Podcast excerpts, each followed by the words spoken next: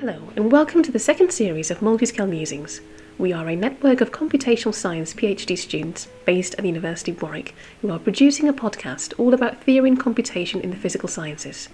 I'm your host, Idil, and joining me today is Christopher Woodgate, a PhD student from the Warwick Physics Department. Today we will be discussing one of the most important computational methods used in theory and simulation, and that is a quantum mechanical modelling method known as density functional theory, otherwise known as DFT. Joining us in today's discussion is none other than Professor Kieron Burke from the University of California, Irvine. Right, so hello, Kieron, and thank you for joining us today. Uh, it's a pleasure having you join us all the way from the US, which I guess is kind of a very small perk of lockdown, with online conferencing being now sort of the, the norm of how we're doing things. Um, so I guess we'd like to start by asking you, could you perhaps introduce yourself uh, to our listeners and tell us a little bit about yourself and just you know some of your research interests really?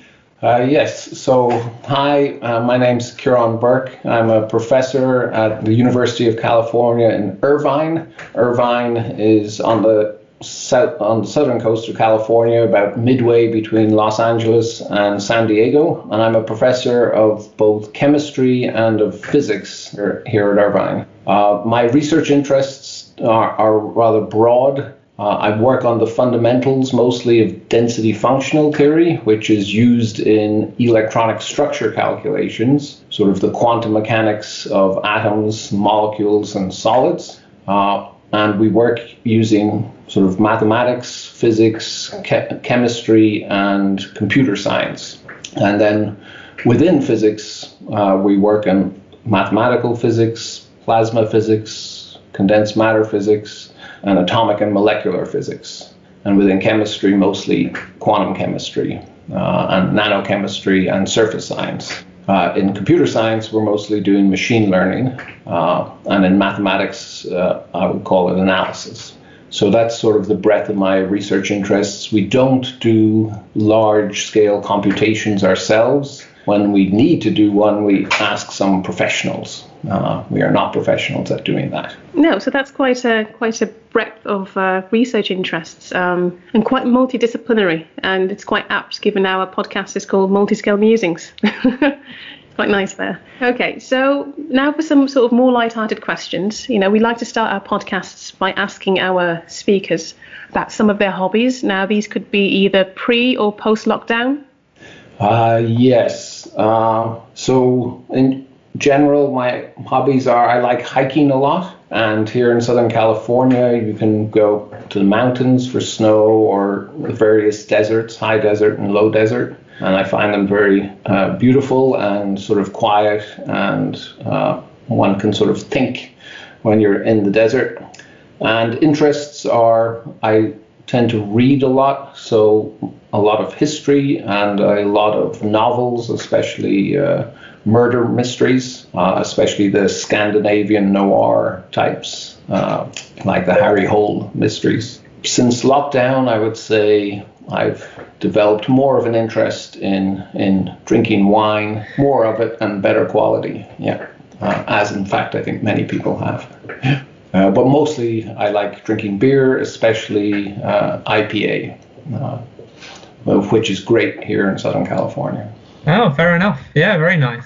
Okay then, so um, uh, uh something perhaps a little bit more science related. Um, do, do, you have any scientific heroes um, you know, and, and if so, who are they and sort of what about them has inspired you? So I would say yes. So I have a few, uh, but probably the most outstanding one has to be Walter Kohn, uh, who was my PhD advisor. Uh, but I was one of his la- latest students. Uh, he was about five years older than I am now when he took me on. Uh, but he was a survivor. Uh, he was he was born in Vienna in 1923, uh, Jewish. Uh, got out on one of the Kindertransports, mm-hmm. but most of his family was murdered in Auschwitz. Uh, so he survived. He went on, obviously, to thrive. Uh, he created the modern field of density functional theory about 1965 and very much to his surprise, 30 years later, he got a half share in a Nobel Prize in chemistry for doing that. Uh, so, of which I think he donated the proceeds to charity. So, yeah, he was a very uh, inspiring figure, let's say, and also a very uh, demanding teacher. Yeah. So I, yeah, he's a hero. Uh, no, I think that's I think that's an excellent choice. I, I yeah, it almost makes me think I can guess the answer to, to the to the to the follow up question to this, which is um, what what's your favorite scientific fact or, or theory? Um, well, in a certain sense, professionally, uh, people often ask me sort of what is my favorite functional.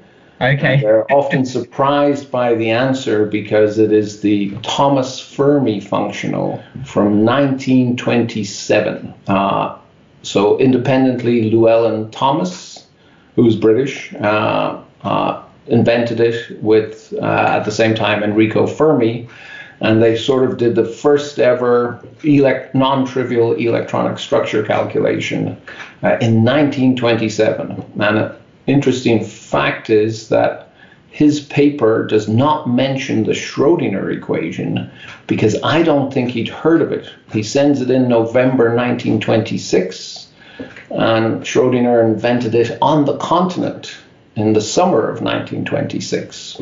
And back in those days, I think communication wasn't as fast as it is today. So he never mentions it because he'd never heard of it, and still he could write down a density functional theory that gives you energies of atoms uh, within about 10%. Wow. Yeah, yeah, very impressive. I hadn't looked at it that way before. uh, and it's very interesting to watch how he solves the equation numerically in 1926. Uh, mm-hmm. Uh, he didn't have cell phone, for example. Yeah. Which would have helped a lot. Yeah. Absolutely. No, certainly. Yeah. Right. Okay. Um, I guess the next question I'd like to ask you is, um, I guess, a more general one. Now, being in the midst of a global pandemic, when we talked about this a bit earlier before the recording, uh, how would you say the last year has affected your schedule and the shape of your science? I'm talking sort of in regards to conferencing, meetings, maybe even research collaborations, and so on. It, well, so conferences and meetings I do much less of, uh, which has a the big upside is lack of jet lag. Uh, jet lag was becoming quite an issue. Uh, but on the on the downside, the main thing I miss from that is the scientific interaction with people ranging from graduate students to you know professors who I've known for 20 or 30 years. And especially, I miss the when people talk about their work, either formally or informally, the sort of comments and criticism that you get back and forth. I think this is probably even better than sort of peer review of the papers. People who know you for a long time, for example, immediately, if they know the area, can tell you something interesting, something you've missed, possibly some mistake you've made, or at least something you've overlooked in the literature and all that has sort of vanished, and it can't really be done by Zoom. Uh, so I've gone to f- much fewer conferences, and I really worry about especially new students uh, who've started, and you know they're not just being immersed in in sort of the regular conference meeting of other students from around the world in their field, seeing how a field works, all this kind of invisible knowledge uh, is is not happening uh, in the way that it used to. The closest thing I saw to you know the, the best version of that by Zoom was I was at one of these RSC meetings in Cambridge, uh, and they had set up things and done a very good job of trying to emulate that environment, making it possible for people to chat in small rooms and, and, and things like that. But it, you know, none of it can do you know anything close to what happens at the real world especially you know having going out for dinner or even meeting people at, at breakfast time during these conferences all this informal chat is, has has vanished yeah. So i and i find it hard to sort of stay focused and motivated uh, you know and knowing sort of what the best research direction is uh, when you're not getting this kind of feedback No, certainly. I mean, I've had a bit of this experience last week. I went to one of these Faraday discussions. I think that's also yes. run by the, yes by the RSC. Um, they've got amazing facilities. You can have quick sort of uh, video calls with various people, but it, it's not the same, you know, as yes. going in in person. Yeah. Exactly. Yeah. So yeah, that was a Faraday discussion, and it was the closest thing I'd say I've gotten to emulating a, a regular conference. It's not the same, but it's better than a lot of other things I've attended. Yeah. Yeah. They did a great job. Yeah. Okay, so for some of our younger listeners, um, I'm, I'm sure they'd be really keen to know learn about this. Could you briefly overview your academic journey this far? So going from undergraduate to, to where you are now, basically. Yes. So my academic journey was quite scattered. Uh, the I, I grew up in Dublin in Ireland, and I first went to University College Dublin uh, to study engineering, chemical engineering. In fact, I was the first person in my family to go to college, and we didn't know many people who had, uh, so I didn't get much advice, and certainly nobody had any uh, inclination towards science or, or even engineering. And when I was in my second year, I got very bored and was ready to drop out of college. And instead of going to my lectures, I started, I had to go somewhere in the morning, so I would go to the library and I found this book by Peter Atkins on molecular quantum mechanics. It's an undergraduate textbook in, in, used in physical chemistry. And I started reading that and I started getting very interested in that. And then I started wondering, oh, well, how do you learn more about that kind of stuff since I had time on my hands since I was cutting all my lectures? Uh, so after a while, I decided to quit. And my father very nicely asked me, Well, what would you like to study instead? I thought I'd have to leave college. And I said, Well, I'd like to do theoretical physics.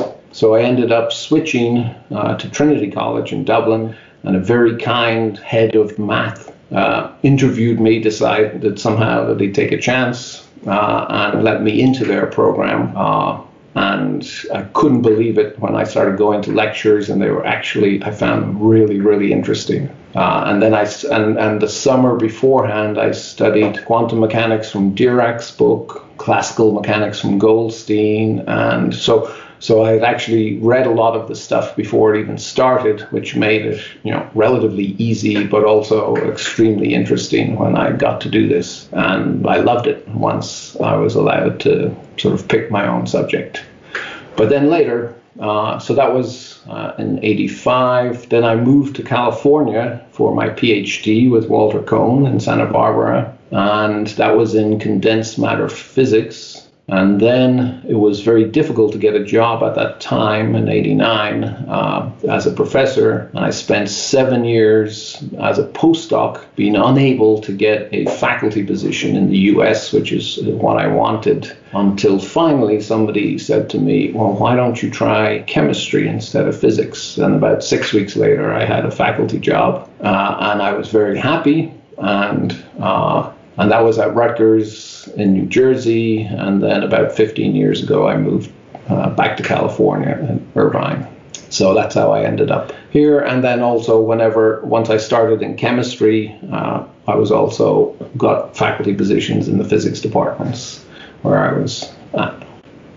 Oh, wow. I mean, that's definitely a fascinating journey. Um, and I think it's also important that undergraduate students understand that they don't have to stick to the field they're in, especially when you're going into computational science. You know, there's no undergraduate in this. Um, yes.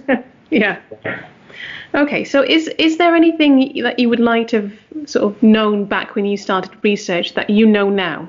So this uh, is a question for young researchers out there. Yes. So so well, there, there's a couple of things. One is when when I was trained as a physicist, all I wanted was to get a job like the professors who had trained me, and that was a terrible mistake. It would have been a you know, in fact, I failed to get such a job, and it would not have worked out well. It was far better that I ended up in chemistry, which I hadn't really studied for uh, because it sort of forces you to broaden, and then the skills that you have from one area are often very valuable to the people in the other area. Uh, so this wanting to sort of you know you tend, when you're younger, to see these older people and say, oh, I want to be just like that kind of thing. That's your model for how to succeed. And it's much better to look around and try to see sort of things that are a little new, a little different, and ask sort of, can you contribute to them and not be afraid uh, to learn a little bit outside your area and something that interests you uh, because often your skills will be very valuable in the other area and the people appreciate it. Uh, the other thing is uh, these days, sort of young people I've noticed are asked to, you know, they're given opportunities to learn about many things. They're taught how to network. They're taught many, many different things, and there's all, all sorts of things that are interesting, uh, which we didn't learn when we were young. On the other hand, all these things take from time actually learning your own subject. and so uh, you know, they've become almost a distraction, and you have to keep in mind that these are very important skills that, in a certain sense, people do need to be taught. But on the other hand, what you you also have to focus on your core area. And the people I learned from, you know, would often work, you know, uh, well, Walter Kohn worked 80 hours a week pretty much every week uh, since he was about 15 years old. Uh, now, that's a little extreme, uh, that's a little old school, but uh, you know, the idea you do have to put in the hours to master a subject. No, that's a yeah, that's a very a very fair point you make. Okay, so um, I, I, I, guess some, something else we like we like to find out about our guests who are who are faculty members um, is about their teaching sort of within their mm-hmm. college or university.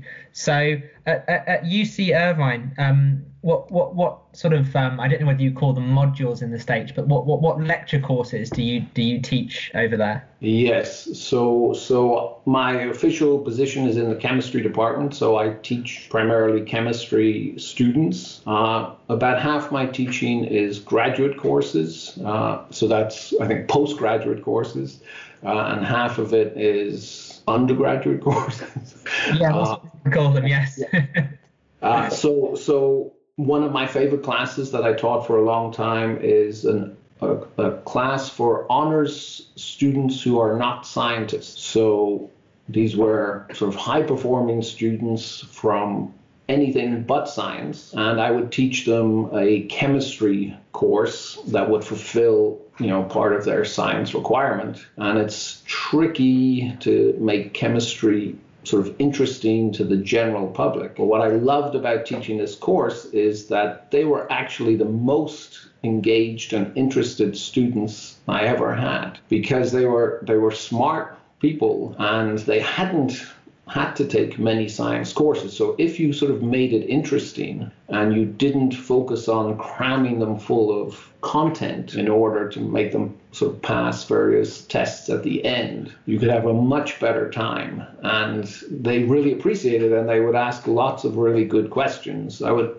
set it up to be as, you know, not as quantitative as it normally would, not as math based, but but it was a lot of fun. Uh, and we managed to do sort of go from introductory chemistry to climate change by the end of 10 weeks. And, and they were they would be very interested in all the climate change science, and you're sort of trying to teach them scientific literacy using sort of chemistry as a model. So so that was one of my favorite things to do. I don't I don't do it anymore. We're sort of encouraged not to keep teaching the same thing indefinitely. Um, oh yeah, that that sounds fascinating. So, so so when when when you are teaching, what what just sort of briefly, what, what would you say your your style was? So you know, I, over here in, in, in the UK, we have an expression, um, sort of the the chalk and talk lecturer. So someone who sort yes. of stands in front of the blackboard and and sketches away. Are you are you one of those, or do you, or do you think of yourself as something sort of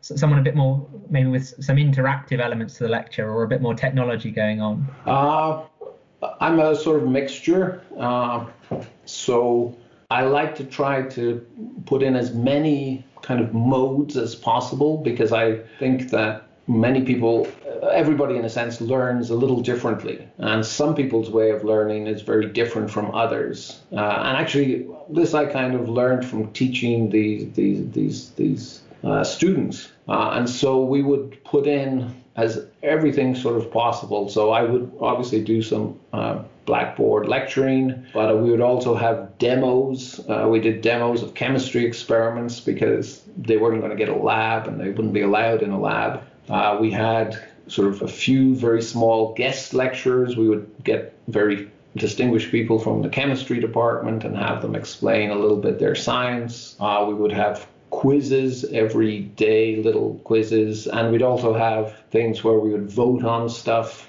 Uh, I had simulations. I used uh, there are these PhET simulations that are excellent. They teach physics or chemistry uh, from the University of Colorado. And this I used instead of labs. Uh, and in fact, in some ways, it can almost be better than a lab because you can get the experiment to run in a minute on your computer. Uh, and so we, we use very many different elements because different people learn in different ways, right? Yeah. Uh, and then we also structured the course so that the grading, they could either sort of get a, a high mark either by you know, doing all the homework and all these things we would give out uh, well and on time, or they could score well on the final exam, but they didn't have to do both. And in particular, if they had it, uh, we would grade everything on the last day of class. We'd have the last quiz. We'd do all the grading that day and tell them what their grade would be, and they could then decide not to take the final exam and since this was their least uh, important subject, because they were doing all sorts of things in their own areas, right? 80% of them pretty much wouldn't take the exam. They'd say, oh, thanks, that grade is, is fine for me, and off they go. And all this would reduce the stress level of the students tremendously.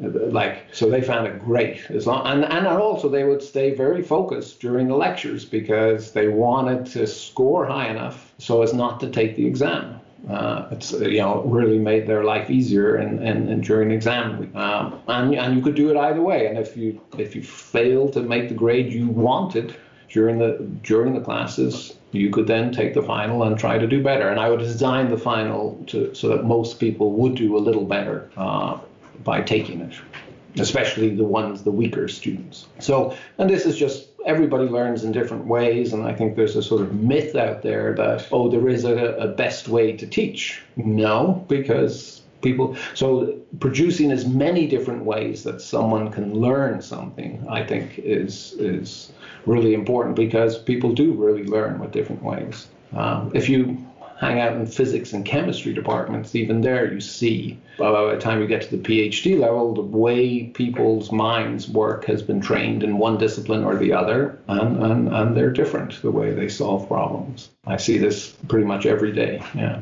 No, certainly. I mean, there is definitely elements of sort of the American university system that I admire. We, we don't have uh, as much freedom, I guess you could say. We pick one subject when we're 17, and then, you know, you stick with that for the next three years.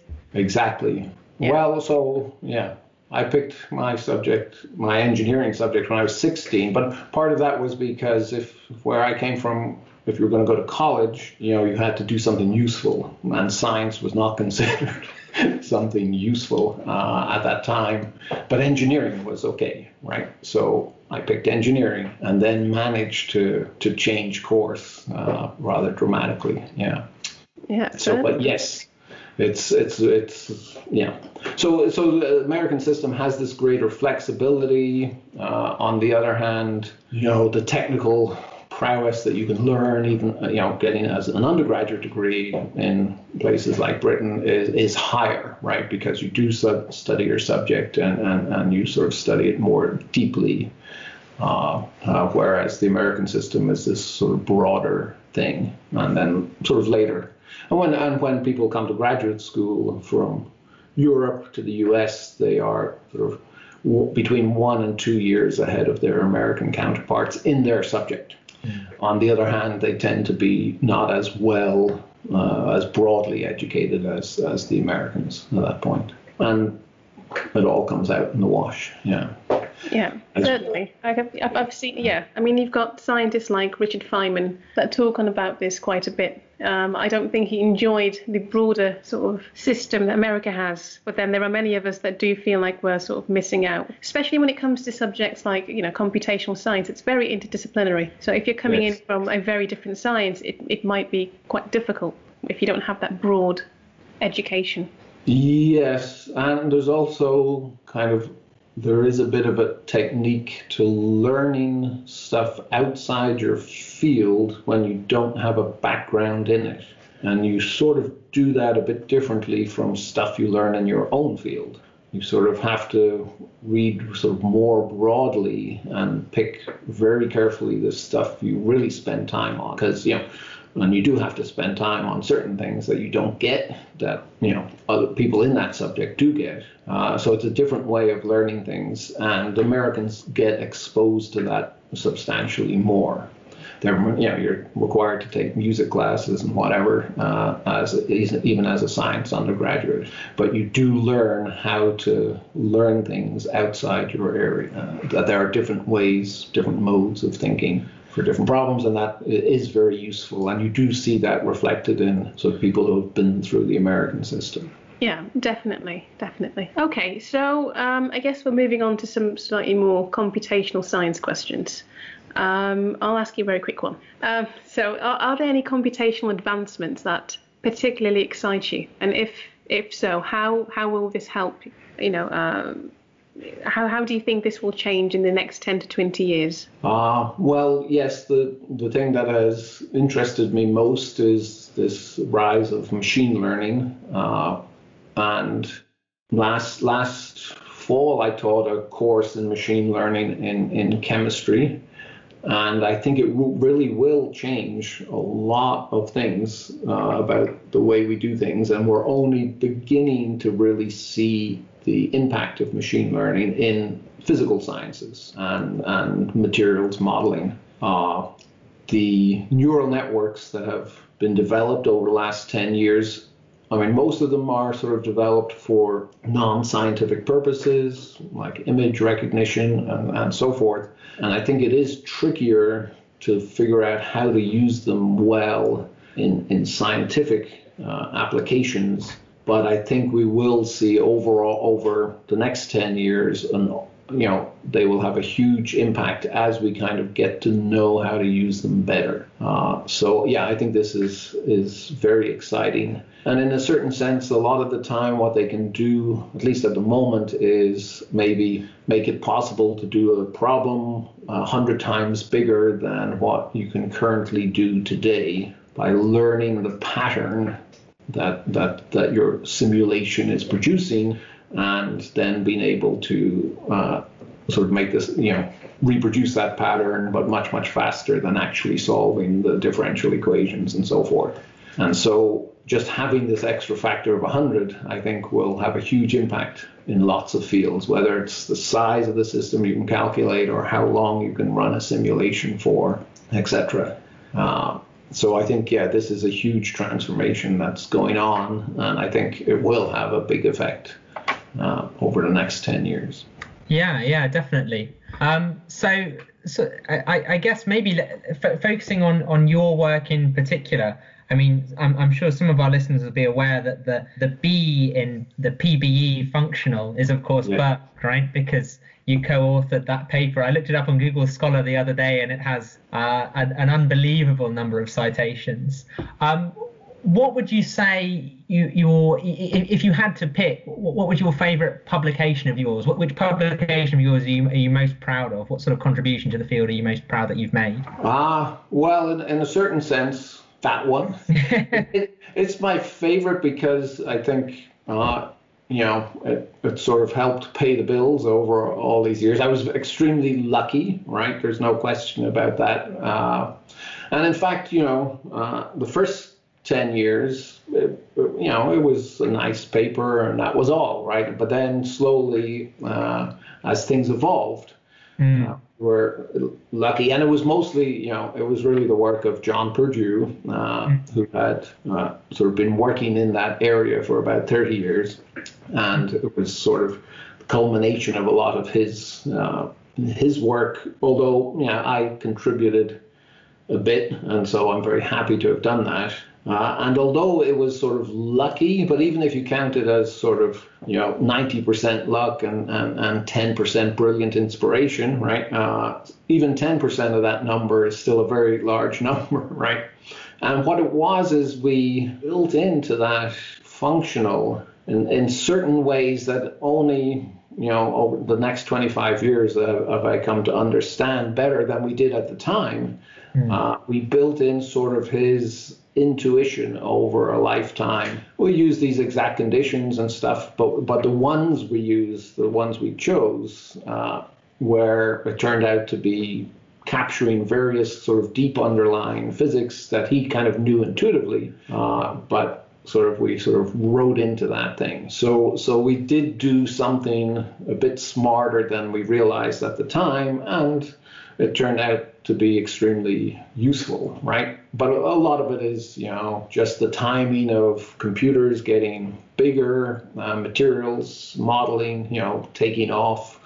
Uh, and then also, it turns out it's really important to have more than one uh, version of these kinds of formulas mm-hmm. so that people have to cite the paper to say which one they used and, and that leads to, to that kind of number of citations so uh, it wasn't our sort of cleverest or, or, or, or deepest piece of work and I have lots of I have a, very nice paper that I finished a year or so ago with Michael Berry. I was on sabbatical at the University of Bristol and we solved a sort of model electronic structure problem, but the error in our calculation was, I think, 10 to the minus 36 Hartrees. So I don't think there's a computer in the world, an electronic structure code in the world that can even calculate to anything like that accuracy. So that was a very, you know, using very clever tricks of his uh, in asymptotic analysis uh, and it's slightly related to DFT, uh, and it sort of suggests that maybe you can make DFT much more accurate than it currently is. And so that paper, you know, but it's, it's just one of the more recent ones, and I love doing that, you know, playing those kind of math games. Uh, yeah. I, I, lo- I love that stuff. Yeah. Yeah. Oh, fascinating. Yeah. Okay. So I, I, I guess you've, I, guess you've maybe sort of led on to, to kind of my next question, which is, um, you know, c- could you um, perhaps name a, a, a, a physical system or, or, a chemical system that, that, that you've been interested in modeling and, and maybe elucidate sort of what the most challenging aspect of modeling that system has, has been? Uh, not so much because I, I work in so many different areas, right? There, there are just so many different systems. One at the moment is these iron 2 complexes with six ligands in, in chemistry. And what you look at is the, uh, the energy to flip uh, the spins from the lowest spin state to the highest spin state. And this is very important for molecular magnets and things like that. And can we accurately calculate this energy? And it turns out your standard DFT functionals are all over the place. Uh, but also, I'm now sort of engaged in a project where, with some friends at Argonne National Labs, they're using quantum Monte Carlo, and they're using you know millions of CPU hours trying to converge the quantum Monte Carlo. And at the same time, I have a, a, totally, and those are physicists, a totally different set of friends who are very good quantum chemists. And they're sort of doing coupled cluster singles, doubles, and perturbative triples, the standard method in, in, quantum chemistry, and they sort of believe that should give the right answer. But it's quite possible that you have to go beyond that. So this is really a problem that's right at the edge of what is possible, no matter how big your computer is at the moment. Uh, and so we don't know for sure what the right answer is. So, so this I find fascinating, and it's possible that a, a problem like this is one where a quantum computer could help. Uh, because just the sort of the sheer size of the calculation with traditional methods of any type, classical methods, uh, is just huge. Uh, so.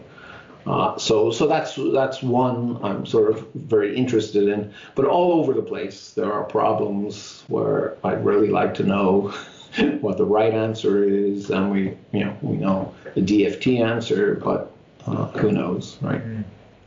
Yeah, yeah. certainly. Um, right. So, I mean, this wouldn't be an interview with Kieron Burke if we didn't ask you a little bit about density functional theory. So, could you give us an just a very quick overview of density density functional theory for for the uninitiated? Uh, yes. So so density functional theory is a way to bypass the uh, cost of solving the Schrodinger equation directly. So we talk about doing what's called first principles calculations, where I just give tell you which nuclei I have and how many electrons, and, and maybe not even where they are, and I can run a calculation and it produces an answer. And that's the idea of first principles. You don't use any outside experimental information or you don't adjust anything inside inside the code. But the cost of that uh, formally, because it's a quantum many-body problem, grows exponentially quickly with the number of electrons. And density functional theory is a very clever and subtle way of getting around that cost uh, by uh, creating a, an artificial system where the electrons do not interact with each other. And the equations for that are much easier to solve, which means you can do a much bigger system. But in order to do that, you have to approximate a little part of the energy. And figuring out good approximations for that little part of the energy is what uh, occupied us now for nearly 100 years and uh, uh, will continue to occupy us for a long time to come.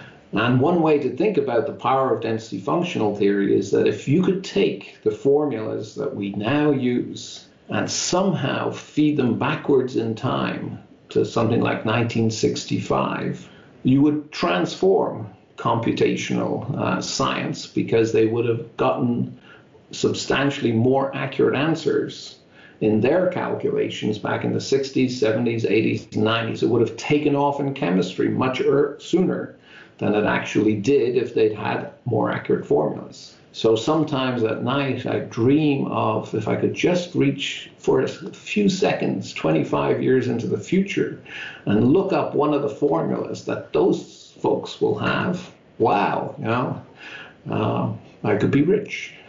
uh, and it would have a huge impact. So it's really sort of tantalizing that there's this formula out there that we don't quite know, and we sort of spend lots of time staring at and discovering and finding lots of errors in our calculations and what it works for and what it doesn't.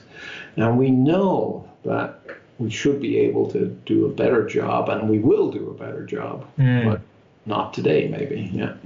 Yeah. Oh no, very interesting. Yeah. So, I, in some sense, you, you've alluded to this already. Um, uh, so you, know, uh, my, my, my sort of question was going to be about maybe where DFT is going in the future. Um, in, in that you know, there's this maybe, maybe there are competing views, right? So so there are some people who try to go um, beyond DFT in some way. So these quantum Monte Carlo methods and so on. Um, but but then equally there are people who sort of try to climb the you know the Jacob's ladder of, of functionalists. Yes. In in in the pursuit of, of, of obtaining sort of the, the, most accurate description possible. I mean, for for you, what what do you think the next big thing for DFT is, or will we will we not know until it's come along? Ah. Uh, usually you sort of don't know until it comes along. Uh, you know, in some sense, it seems likely that uh, some of these machine learning uh, things could well lead to big improvements. One problem uh, for the last 70 or 80 years has been uh, strongly correlated systems. Mm. So, in materials science, especially, right, uh, when we run DFT calculations, we're usually looking at weakly correlated systems, and the functionals tend to fail uh, for strongly correlated systems. And in chemistry, you see that when you try to calculate a, a, binding energy curve and it goes bad as you pull the atoms apart. Uh, so people have looked at this for decades and decades. It's very clear sort of why the functionals fail, but it's very hard to figure out how to make them work. Uh, and so we recently found a, a method of sort of studying this use and, and creating a machine learned functional that, that gets this right, uh, does this correctly. The slight problem is uh, sort of getting it back out of the machine. It's one of these things where it's just encoded in a lot of uh, numbers and coefficients in a neural network, and it gives us no insight, and it sort of it doesn't give us a, an explicit formula. So my hope is over the next while we'll get better at extracting sort of simpler formulas from these neural networks. And people are trying to do this in lots of different areas, uh, but sort of pick, trying to pack up the information into a form that's more accessible to people and that can be applied more generally.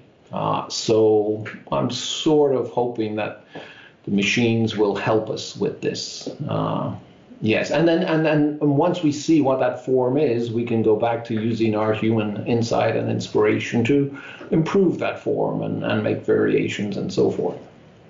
But until we know what that form looks like, uh, we don't quite know what to do with that problem. Yeah, fascinating. Yeah, definitely.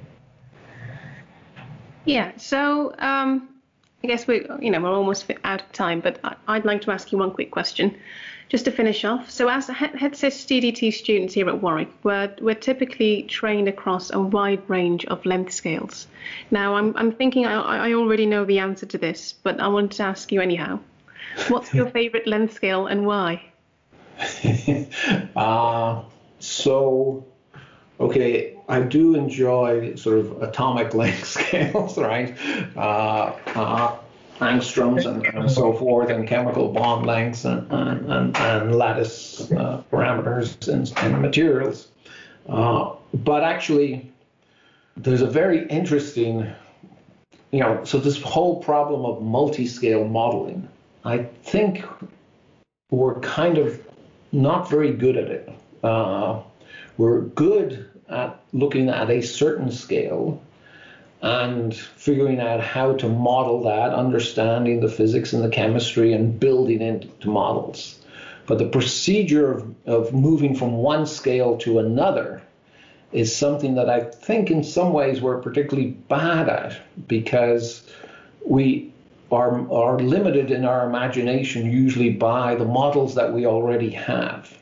Whereas it can often be, I think, that you need some very different way of dealing with the system in order to go systematically from one scale to the next.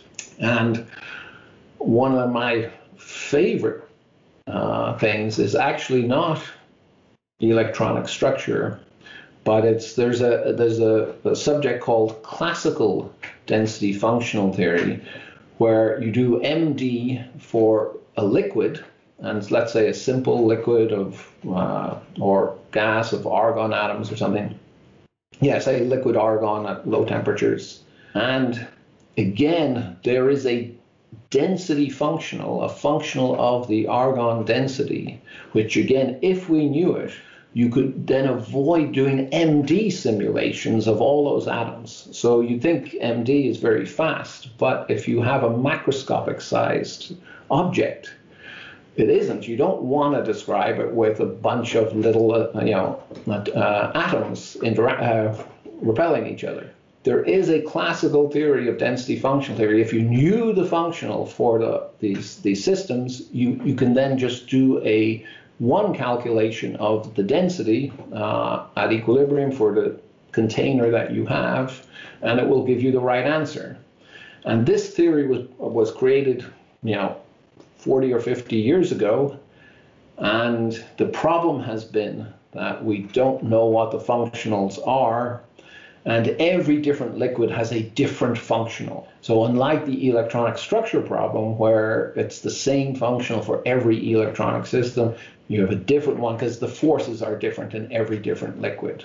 Uh, so, like that thing just fascinates me because if we could just make a little progress on that, the impact would be even bigger than electronic structure calculations, right? To be able to go from an atomic MD simulation to macroscopic uh, sized objects, turn it into a hydrodynamics kind of calculation would be fantastic.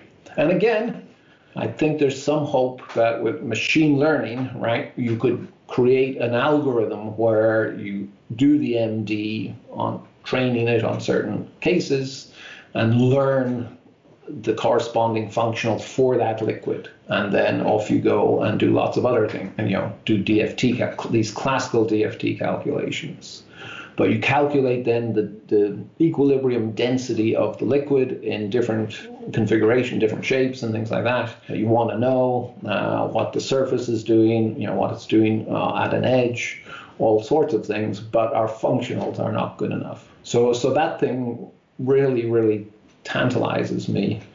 But on the other hand, people have stared at it for at least, at least I think, 40 years uh, with very, very uh, little success in terms of the functionals. So, so that's a that's a but that's a scale. You know, if if we could make progress jumping that scale, and we know that in principle we can, uh, it would just be fantastic. Maybe the electronic one is not my uh, favorite length scale. uh, but it's the one I've been most obsessed with uh, for the last 30 years. Yeah.